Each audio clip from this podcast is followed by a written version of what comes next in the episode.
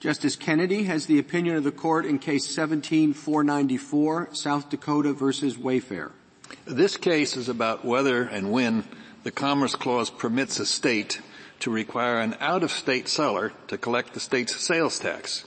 In two earlier cases, ones we refer to here as Bellas Hess and Quill, the court held that a state may not collect sales tax from sellers who lack a physical presence in that state.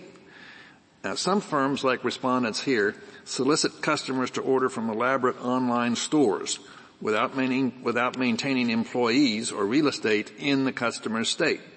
So despite the sales they make, those firms have no so-called physical presence. South Dakota, like most states, has a sales tax, and as in most states, the customers are ultimately liable for the tax, but South Dakota law requires sellers to collect and remit it. But when these respondents and similar firms send mail orders to South Dakota customers, the firms claim they are not liable under the state law to remit the tax. It is estimated that this physical presence rule, invoked by the respondents and others, costs the states between eight and thirty-three billion dollars a year in lost revenues from taxes that are lawful. In two thousand sixteen, South Dakota declared an emergency, and it passed an act to provide for the collection of sales tax from certain remote sellers. But the act is invalid and unenforceable if the physical presence rule continues to be the law. South Dakota filed an action in state court seeking to enforce the act. Among the parties named in South Dakota's scoop, uh, suit were the respondents here, respondents Wayfair, Overstock dot com, and Newegg.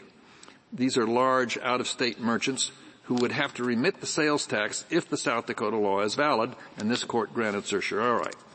Under this court's precedents, the Commerce Clause imposes certain limitations on the states.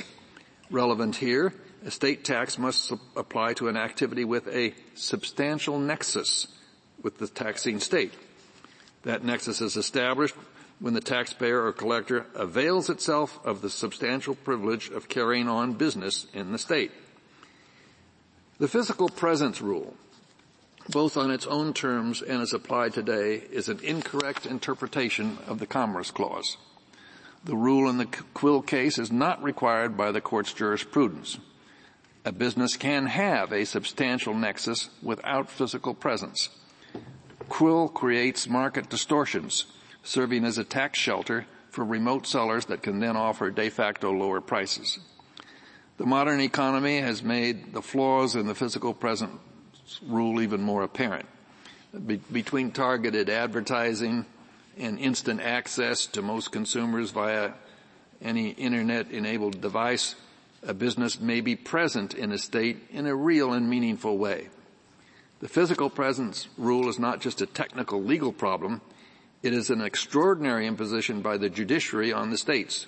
It essentially allows remote sellers to escape payment of a lawful tax, a tax essential to the state's ability to perform critical public functions that help secure an active market.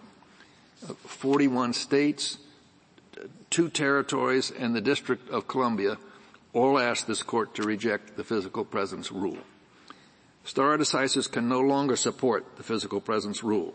If it comes, becomes apparent that this court's Commerce Clause decisions prohibit the states from exercising their lawful sovereign powers in our federal system, the court should be vigilant to correct any error. And while it can be conceded that Congress has the authority to change the physical presence rule, it is inconsistent with the court's proper role to ask Congress to address a false constitutional premise of this court's own creation. The internet revolution has made Quill's error especially egregious.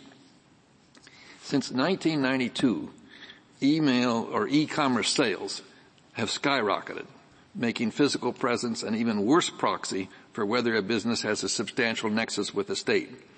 The expansion of e-commerce has also increased the revenue shortfall faced by states. Reliance interests are a legitimate consideration when the court weighs adherence to a flawed precedent, but importantly, stare decisis accommodates only legitimate reliance concerns. Here, the tax distortion caused by Quill exists in large part because consumers regularly fail to comply with lawful use taxes.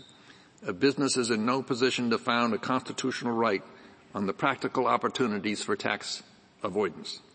Although there may be legitimate concerns about burdens on businesses that make a small volume of sales to customers in many states, there are better solutions. The South Dakota law here affords small merchants a reasonable degree of protection, and other aspects of the court's doctrine can protect against any undue burdens on interstate commerce. For these and other reasons set out in the opinion, the court concludes that the that its decisions in Quill and Bellas Hess should be and now are overruled. Here, the nexus is clearly sufficient based on both the economic and virtual contacts respondents have with South Dakota. Any remaining claims regarding the application of the Commerce Clause, in the absence of the physical presence rule, may be addressed in the first instance on remand. The judgment of the South, of the Supreme Court of South Dakota is vacated, and the case is remanded for further proceedings not inconsistent with this opinion. Justice Thomas and Justice Gorsuch have filed concurring opinions. The Chief Justice has filed a dissenting opinion in which Justices Breyer, Sotomayor, and Kagan have joined.